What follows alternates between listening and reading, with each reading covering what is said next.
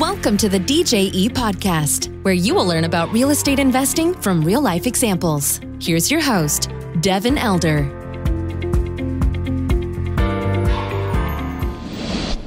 Hey guys, welcome to the show. Today we have Jonathan Barr with us as our guest today. He's a former 10 year recovering flipper. And uh, during that period, he helped create $22 million in profits with average annualized returns of 38%. Outstanding. Now, with his brother at JB2 Investments, they're investing in larger apartments in the Midwest, specifically Kansas City and Oklahoma City. So, love the transition from single family to larger multifamily. Jonathan, welcome. How are you? I'm good. How are you? Doing great. Thanks for for jumping on. And uh, always appreciate the opportunity to dig in and understand people's journey. Um, tell me a little bit about, well, first kind of understand your, your background, but then the transition to that first real estate project and what that looked like for you. Yep. So I, I grew up in a real estate family. My parents been involved in real estate since I was a kid. Um, my mom's real estate office was basically my daycare. Um, graduated from college during the last recession, couldn't really find a job. My mom was like, come work with us. Um, was kind of reluctant because who wants to work for their parents? Um, and, yep. but they were kind of rebuilding because they did take some kind of hit during the last recession. And so I kind of came back to kind of help them rebuild. Um, and we started going to the trustee sales, REOs, short sales, and they basically raised a little bit of money from some capital partners that they had, and and we eventually started kind of recycling the capital that we did create with some hard money lending. Um, and at one point, we are doing seven, eight homes a month, and so I had a couple people at the trustee sales, people looking at properties. I kind of was orchestrating the whole acquisition side of things. Um, and then uh, the flip started to dry up a bit. So we got into some development, ground up townhouse style developments, in infill in the city of LA. And we also had a small portfolio of multifamily in LA that I managed and leased myself and was kind of in the trenches. So kind of got a good taste of a lot of different aspects of the business. And in November of 2019, bought the building in Kansas City three, four or five months ago about a building in Oklahoma City, and and and yeah, it's been a big transition from going from the flip business to kind of the buy and hold. It, it's kind of like a complete 180 flip from from what we were doing before. Yeah, that's no joke. I mean, you're looking yeah. for quick. it's different in in every way. Is yeah. it refreshing in a way? Looking at, it seems like there's the pattern of kind of going from that flip to develop some cash and get started is pretty common and then kind of transition a little later in folks career to cash flow appreciation buy and hold. Are there some things that you find refreshing out of that transition or is it is it just like a completely different animal for you? Yeah i mean i find it refreshing that instead of having to find 30 40 deals a year and keep that going i could do three deals a year and and have a pretty good business and keep things going. Um, also, the flip business is more of a job. I mean, you're you're going to the job site. We're doing more gut jobs, high end like designer stuff, remodels. So you have to be you have to hit it right. If you don't hit it right, you're not going to hit the values. Yep. So yeah, we had to have a close eye on everything. We were we were essentially contractors too. I mean, we we were we were doing everything. We are hands on with everything. So that's a lot of work. Um, but I could back up a little bit. In 2011 to 13, I bought a few duplexes in really good areas of LA that that appreciated about 400% in that 10 year period. And yep. so I sold those in the last year in 1031 into these buildings in the Midwest.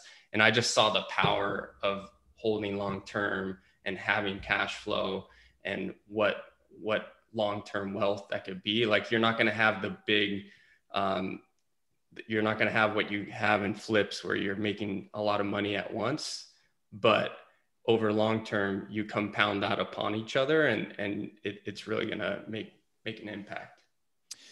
Absolutely. On those deals that you did the 1031 uh, transaction on i mean that, that's a that's an excellent strategy when you're moving up to bigger properties.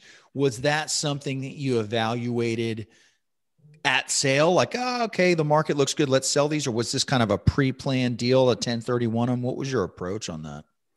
I'd say it's kind of a hybrid approach. Um, I, I just looked at the properties and my equity had built so much. And I was like, what am I actually making on this equity? Not the cash I have it, but what am I making on this equity? And I'm making 3% on the equity here. And I, I was like, I, I know I could do better. And yep. I bought the building in Kansas City and tripled that cash flow I was making before.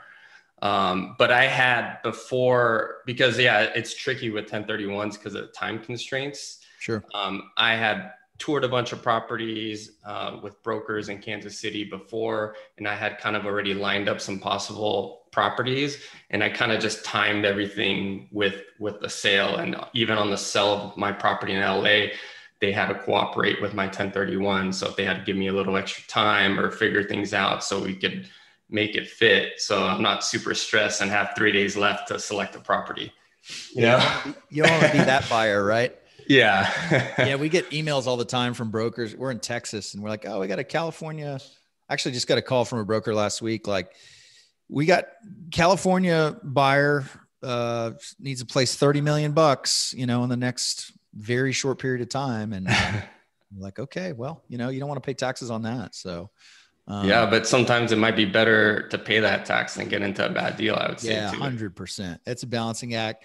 Nobody likes a gun to their head on uh, having a buy the wrong deal. You mentioned something which I think is really important is return on equity. Um, and that's something for investors to think about, but that's that's something for just a lot of people in general to think about. Okay, you got X amount of net worth, you get a million dollar net worth, $10 million net worth.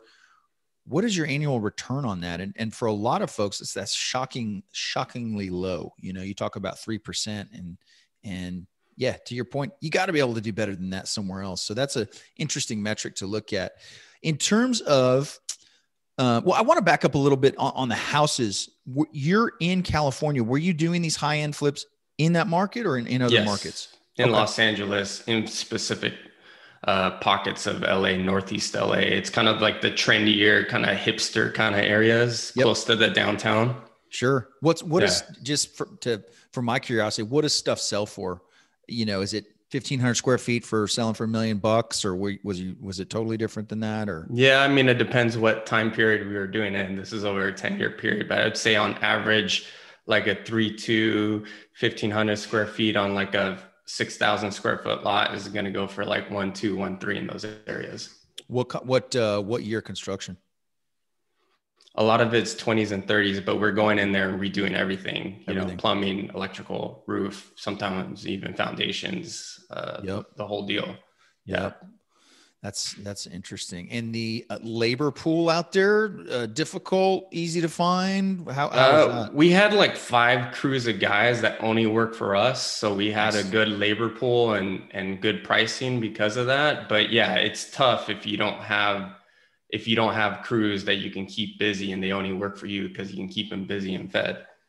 Yeah, that's right. I mean, that whole flip game, that's how I started. I, am not knocking it. Um, it's definitely a job, and they're just constantly moving pieces. And if you don't hit your number on the exit, everything breaks. It's tough, you know. Yeah, I mean, it it it's tough watching your your margins just kind of erode because of a timeline or budget overage or whatever. Um, so the, making the, your one, one, yep, one thing though, um, sure.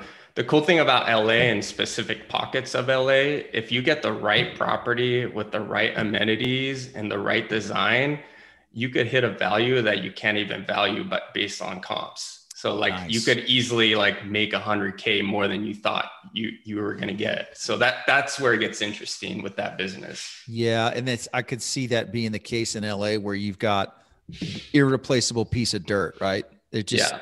you're not re, you're not able to recreate that, and you're gonna command a premium. And 100k on 1.2 million. I mean, as a percentage, it kind of fits in there, you know.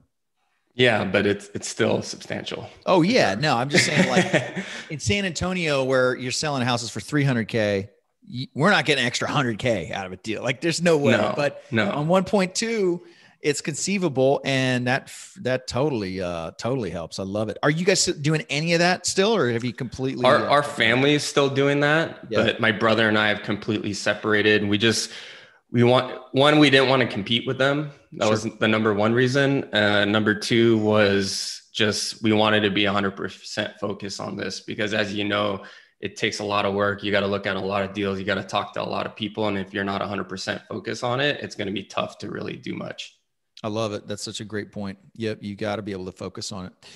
In terms of market selection, what drove you guys? Um, I mean, if you're still based in California, to to select these uh, these Midwest markets, Kansas City, Oklahoma City, um, was that real methodical, or did you just happen to find some deals, or have Uh, a broker relationship, or It wasn't very methodical. My wife has family in Kansas City, and I was Perfect. bored one Christmas looking at listings and did some back of the napkin math. And I was like, huh, this could work. Reached out to brokers, toured property. This was over a three year period because, uh-huh. you know, I've only only did real estate in LA. So to get me over the hump of going out of LA took a lot of thinking and like looking at it and, and getting myself used to that idea. And then we we got to Oklahoma City because I couldn't find anything in the 50 plus range in Kansas City that made sense because it's gotten pretty tough in that market because a lot of East Coast, West Coast money there now. Um, and and so we opened it up a few hundred miles from there. Oklahoma City was there, and it kind of just fit our metrics, economics, income growth, economic growth, all that kind of stuff. Yeah, makes sense. I think there's more than a few occasions where I've been bored and done some back in the napkin and started Yeah. a company. That's got, maybe all of them started that way, which Yeah, is cool. right. There's a lot of freedom in that, right? That's Yeah. fun. What does a real estate guy do when he's bored on vacation? Looks at real estate. Oh, 100%, man. Yeah, we were in uh, Aruba a few months ago and I see some, you know, houses going up. I'm like, oh, I wonder what it costs to build those and could you rent them out? And it, it's Walk like by the real stops. local real estate office, start looking at their listings. Yeah, Like, oh, that's Yup. interesting. it never stops, man. yeah. Uh, that's funny. So, in terms of remote investing, that that presents um, some opportunities because you can you go anywhere in the world and invest there, and some challenges on you know specifically on the management side. What have you guys done on specifically the property management side to to be able to kind of run this business from uh, from another state? Yeah, so the the building in Kansas City was mostly turnkey and already fully leased, and Nice. it's smaller, only a 14 unit. So it it basically kind of runs on its own, and I get monthly reports and I re- review it and ask questions if I need to ask questions, and probably have like a quarterly call with that manager to make sure things are going in the right direction. Um, the Oklahoma City deal, our our um, manager is also owner operator and has other complexes in the area so we could share staff share resources. We're in constant communication. I'm talking to them every week on the phone uh, on zoom and sometimes even daily emails so we're i think technology and systems make all that a lot easier but i mean the downside is if something comes up you can't just drive down the street and go to it Right. um, but with FaceTime and with Zoom, you could do a lot. And and at the end of the day, it's a three hour flight. And if we really had to get out there, we could. Yeah, that's a good point. I think it's it's it could be a blessing and a curse not being able to be there because Yep. As the business owner, you really don't want to have to physically go there to solve a problem, right? I mean, ideally, you've got staff, team to be able to Yeah. handle that. That kind of takes that option off your plate or makes it more difficult um, and forces you to kind of work through that team versus uh, showing Yeah. up on site and trying to trying to solve some problem yourself. Yeah, that the property manager is the most important team player and Yeah.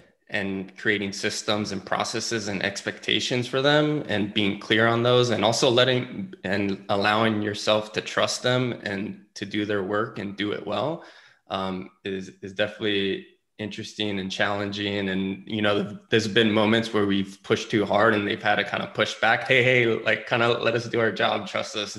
Like Yeah. we got it you know? It's good to find that point, though. You know, yeah that balance yeah. It's like how much can i push? How much do i need to let them do their thing? It's a fine balance for sure. Yeah. What was your interview process like when you were looking for that management company? um, we we role. talked to two. Um, so we talked to them. So what happened with this deal is they actually had it under contract before. They canceled because of covid Um, and the seller had another asset that they were selling as a package. So our property manager bought the other one and we bought this one at the same time and closed. So we felt a little bit obliged to kind of work with them because they kind of helped kind of put it together. Um, but we also felt good about them. He's like our age. He's creating. He's growing his business. We're growing our business, and they're really open to if we have requests of how we want, want certain things. They'll, they're open to kind of adjusting what they're doing to kind of fit with what we're trying to do as well. Um, and then we had another company that we did interview and talk to, and they had actually done an analysis for the seller uh, for property manager. So they had all this worked up, which confirmed our numbers based on what that manager gave us, what the our manager gave us, and what we had kind of forecasted. So they kind of all kind of meshed really well. Some some differences on different light items, but the total was the same at the end of the day. Yeah, you know? that, that's good. You get a couple of yeah. different data points. I always kind of tell people you're trying to you're trying to like triangulate the, the truth, right? This management company tells you yeah. going to be this much. This this t- this management company tells you this. The bank is telling you another thing, and somewhere in there is the truth. Uh, you know, nobody's probably nailing it, but, yeah, the appraiser, yeah. Yardi, CoStar yep. has a lot of data points. I mean, there's so many things you can go to, and you could basically triangulate, like like you said, triangulate the outcome. Yep, yep. I'm trying to find the truth there. What what have you guys done moving into these bigger projects for your your capital stack? I mean, the house kind of the house stuff's pretty straightforward. On a larger multifamily, is it a bank loan?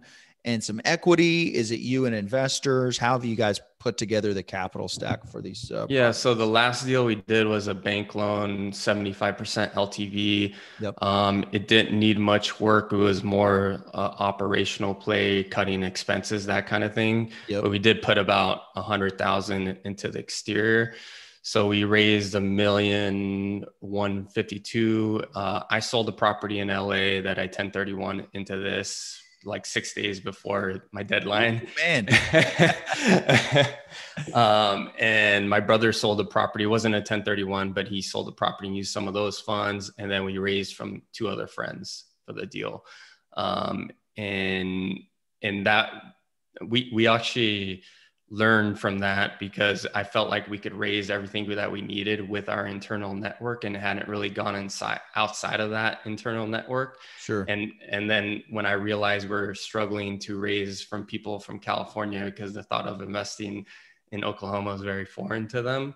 Right. When I realized that and started opening it up to other people, it was just kind of too late because you need to foster relationships with with people before they actually are willing to give you 50k, 100k, or whatever it is, because that's a lot of money to a lot of people. For sure. For sure.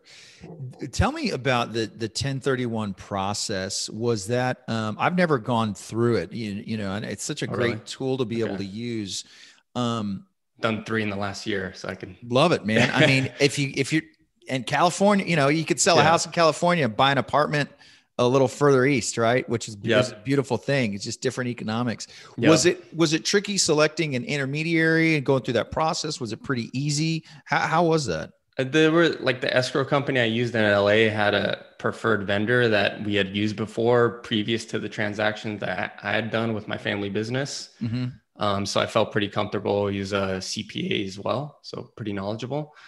Um, but so, for example, uh, this was an interesting 1031. So I sold a duplex in LA that I lived in the front with my wife for two out of the last five years to get the 500k deduction. Nice. So half of the half of the funds was tax free, and the other half of the funds I 1031 into the the property, which I didn't know you could do until I went through that process. Um, but what was interesting too is I sold that March 20th of 2020, right when COVID was hitting. Oh my gosh. And I'm like, got out just in time, right? yeah. Um, and, but the problem was like, everything kind of shut down and no one was selling anything at that point. So I, am in my 45 day period to try to select something. There's nothing to select from. Yep. But the government, I don't know if you remember, extended the de- deadlines. If you fell between April 15th and July 15th, any of your deadlines got extended to July 15th. Right. So my selection period got got extended to July 15th, but not my closing deadline because that laid outside of that those dates. Yep. So I still, I, my selection period got extended, but my 180 days did not get extended. So that's why we we opened at the end of June and then closed it. I think September 8th, and my deadline to close was like September 16th or something like that. Yeah. so barely, barely squeezed that one out. But but I also had decided that I rather pay that tax than get into a deal I didn't want to get into, but we luckily successfully made it happen. Did, and it's did, and it's been performing really well. So we're pretty happy. Yeah, that's that's awesome. Yeah, it's, there's some some uh, some games to play, but the benefits are worth playing the game, right? I mean, that's yeah. uh, that's a pretty good benefit. And I mean, the way you guys are going now, um, bringing a lot of your own capital to deal, you just kind of keep rolling into bigger properties and you know you yep. own a thousand units someday with with minimal or no partners and just keep kicking the can down the road. I love it man. That's our goal a thousand units. Okay. There you go. Yeah there you go. There you go. Hundred yeah. million portfolio probably need to raise 20 to 30 million dollars to make that happen. Yeah love it. Love it. Totally uh totally doable over time. Yep. um going back to the 1031 what is the what is defined as a identification right? Does it mean a signed contract or like what because you've got a timeline for just kind of high level on a 1031 for folk 1031 exchange. You, you know you take your proceeds and you're not going to pay taxes if you roll it into another property. So you've got an identification period and then you got a period to close. What what counts as having identified a property? Yeah so you need to identify three properties within 45 days and it's a form that your accommodator gives you that they, I believe, submit to the IRS. Um, so you don't have to be under contract. You just have had to pick at least three properties, or only three. I think up to three properties that you right. put on a list, and one of those you need to close within 180 days. I got it. So you can identify three. So there's that's a fair bit of flexibility. You're gonna be able to. Uh, 45 more, days though. more would be nice. But, yeah. Uh, I got lucky and I got more on this specific deal. But sure. Yeah. Yeah, it's good to catch some kind of a break during COVID. I mean, we we had yeah. a deal blow up uh, about that time. It was a it was a underperforming deal that I was fine buying, but the debt markets just dried up instantly, and we had to walk away from it. I, you know, and there's countless other horror stories, but sounds like that actually kind of worked out a little bit in your favor with an extension, yep. right? Yep. And I honestly wish we were a little more aggressive during that kind of summertime because that a lot more deals were being had. And now it's, it's been, it's a lot tougher than it was even back then. Yeah, it's that blood in the streets idea, right? Like you, you, you know, be uh, greedy when others are fearful, and and fearful when others are greedy. But I don't know how you guys felt in March. I, it was a little unnerving, man. We didn't know how many people were going to die of this thing, what was going to happen. Yeah. You didn't really know. Yeah. I mean, we were okay buying as long as we are buying with more conservative numbers, higher yep. vacancy, higher bad debt, higher expenses, higher turns, like all that kind of stuff, because we didn't know what was going to happen. But if we could make numbers work um, on those things, but there's a couple deals that we could have pushed a little harder that I wish we would have during that time period. Yeah yeah, it's easy to look back and, and kind of judge on it. But yeah, um, and it's easier said than done. Like like you said, it was a scary time, so it's hard to push too hard because you're like, I don't know, like you're not 100 percent what may or may not happen. I mean, you're never 100 percent what may or may not happen, but especially during that time period. Yeah, and it's hard to be the guy out on the very front of it, being super confident in that kind of a scenario. It's like we don't we don't know. Um having gone you know we're talking now basically on the one year anniversary of all the lockdowns and everything. Yep. what's happened to to you guys business kind of as a as a result of that? And you know what have you seen in the last year? I mean i, I think we haven't grown as fast as we would like because of everything that's happened. Right. but i also think it gave us a time to really kind of take a step back and figure out what exactly we wanted, where we wanted to be, and structure our business in a way that is going to be the best for the long term. Um, so we've done basically two deals in the last year, and we're we had another deal under contract. We had to cancel it because the owner misrepresented the size of the units by 25% and wouldn't give us a discount. Nice. So um, went from 800 square feet units to 600 square feet units. Yeah, that'll uh, that'll that'll matter. yeah, um, and but now we're we're looking at some large. The thing too is like the deal we did before was a three two, and and to me honestly, I rather do a seven million dollar deal because it's about the same amount of work and for double power, I guess you could say. Yeah. Um, and so right now we're actually looking at a 200 unit deal that I'm going to send an LOI on after we get off this podcast. Outstanding. I love it. I mean, it, it's, it is the same work. And it's like, you think about all the single family transactions that you guys have done, and I've done a ton of them. You still got insurance and title and inspections and due diligence. And it, and it's like, it's almost it's the same transaction. It's like go go do the bigger one. You know, if you got the ability to to put the deal together, get the loan, and get the equity, uh, it's kind of like the same amount of work. You know, on that on that two hundred units. So yeah, for something three times the size, it's probably only twenty five percent more work. That's right. Know? That's right. And then on the bigger stuff, you've got to leverage a team. You know, you're not you're not doing it all yourself. You're not walking. Yeah hundred percent of the units yourself. You, are you're, you're bringing in the team, which makes things. Um, and you um, could support and pay for plenty of staff to make it work. Yeah, absolutely. That's a you know? that's a real game changer for people too. One, is one space though that I think is interesting though is like that 25 to 60 unit space where you could probably run it without any management on the property because yep. there's a it's too big for your mom and pop but too small for anyone in that institutional any type of thing. Yep. Um, and if you could maybe do it in an urban core where it's walkable and where they'll pay for like higher design, I think that that little niche could be interesting and something we're looking at as well. Yeah. On top of the bigger stuff. And you've got a you know? weird competition there because your small guys can't do it. Your big guys don't want to touch it. And you, you still might find some mom and pop owners, right? Your yep. individual owners that have had it forever. They bought it for a tenth of what, you know, you're going to buy it for. And so they, they're going to, they're going to have a huge payday. It could still be a deal. Um, yep. that's interesting. And that's, you know, that's, uh, I think a kind of a unique little space where you're maybe maybe facing less competition, which would be nice. Yep. And you know, my 14 unit in Kansas City, honestly, I I really don't do anything. Like Love it's it. so easy. Like if we could, I would, I would have a, a, a few of those to make up something bigger, and it would it would work. Yeah. Oh, that's you know? perfect. Or if you could buy like three or four of them close to each other, and you can kind of do a portfolio and get one loan for all of them you know? Yeah. You start taking over the block. Uh, there's a lot of efficiencies with that stuff. Yeah. Um, you essentially make a big building with a bunch of smaller buildings. You know, yeah, yeah exactly. Complexes. Yeah. Exactly. Yep. We were looking at buying one up the street from, we got 154 unit and there was a smaller one. It was like 80 units, but it was one block up. We said, oh, we could just make this all one complex, you know, yep. it, and it didn't end up happening. We may someday may buy it, but uh, you, you, start to be able to play around with some of those efficiencies when you're when you're when you're right there. Yeah. Um, so you know, you had the the I guess I would say advantage early on of kind of having the family business. But if somebody is wanting to get into this business, and I don't know if you get people you know coming to you for for advice on that stuff, but what would you say to somebody that's that's wanting to get into investment real estate and and kind of just getting started? What what wisdom would you share with that person? Um, I would I would get, you know, save your three to five percent to do a FHA loan to buy a fourplex.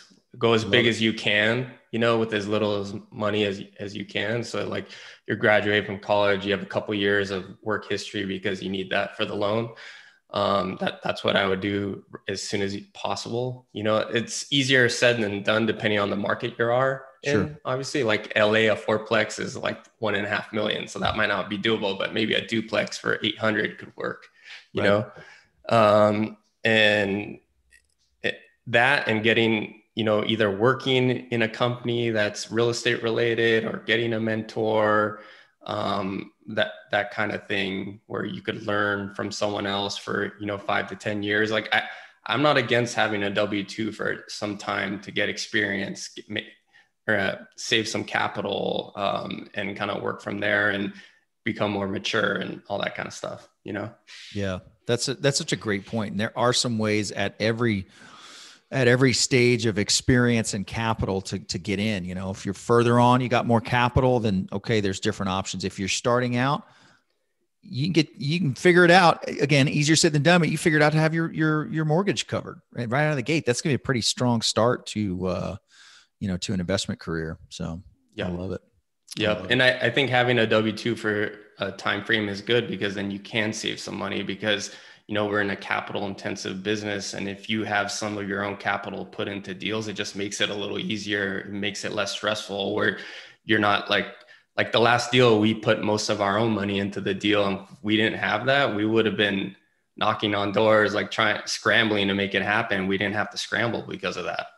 Yeah the the, the pressure can can it can make you make bad decisions. If you can yeah. eliminate that that's that's great yeah and i think you either need to have one or the other you either need to have experience or the money Yep. Or both both is preferred. But both if you have preferred. either one of them, you could probably make it work. You yep. know? Yep. I love it. So you mentioned kind of getting to a thousand doors. What do you what do you guys see uh, in the next year as far as um, you know, kind of the game plan here? Yeah, I mean, we're looking to do at least a couple hundred units in the in the next year. I mean, we're looking at a kind of couple hundred unit uh, complex right now, so we might do it in one swing. But yep, but we won't stop there obviously but so the goal is in the next three to five years to get about a thousand units and that's and that's putting some of our own money raising from others and basically the goal is to make for, for myself at least is to make 50000 a month in cash flow from all yep. these buildings and then i'll see where where i take it from there or maybe i go do some other businesses and build a house by a lake and and do that I don't know. Yeah. that option's always there, right? Uh, yeah. you might get bored, but maybe maybe that's going to be fun. You know, who knows? Yeah, I would never sit on my butt. I would always have to do something. I, I would, like you said, I would get bored. Like my mind just is always going. So. Yep. Yep. but 50,000 a month, that gives you a lot of options, right? Start new companies, invest. You yeah. Know. You could become a professional LP at that point and just invest in other people's deals and kind of or work with them or sign on loans with them or kind of be their mentor, their yep. guiding light.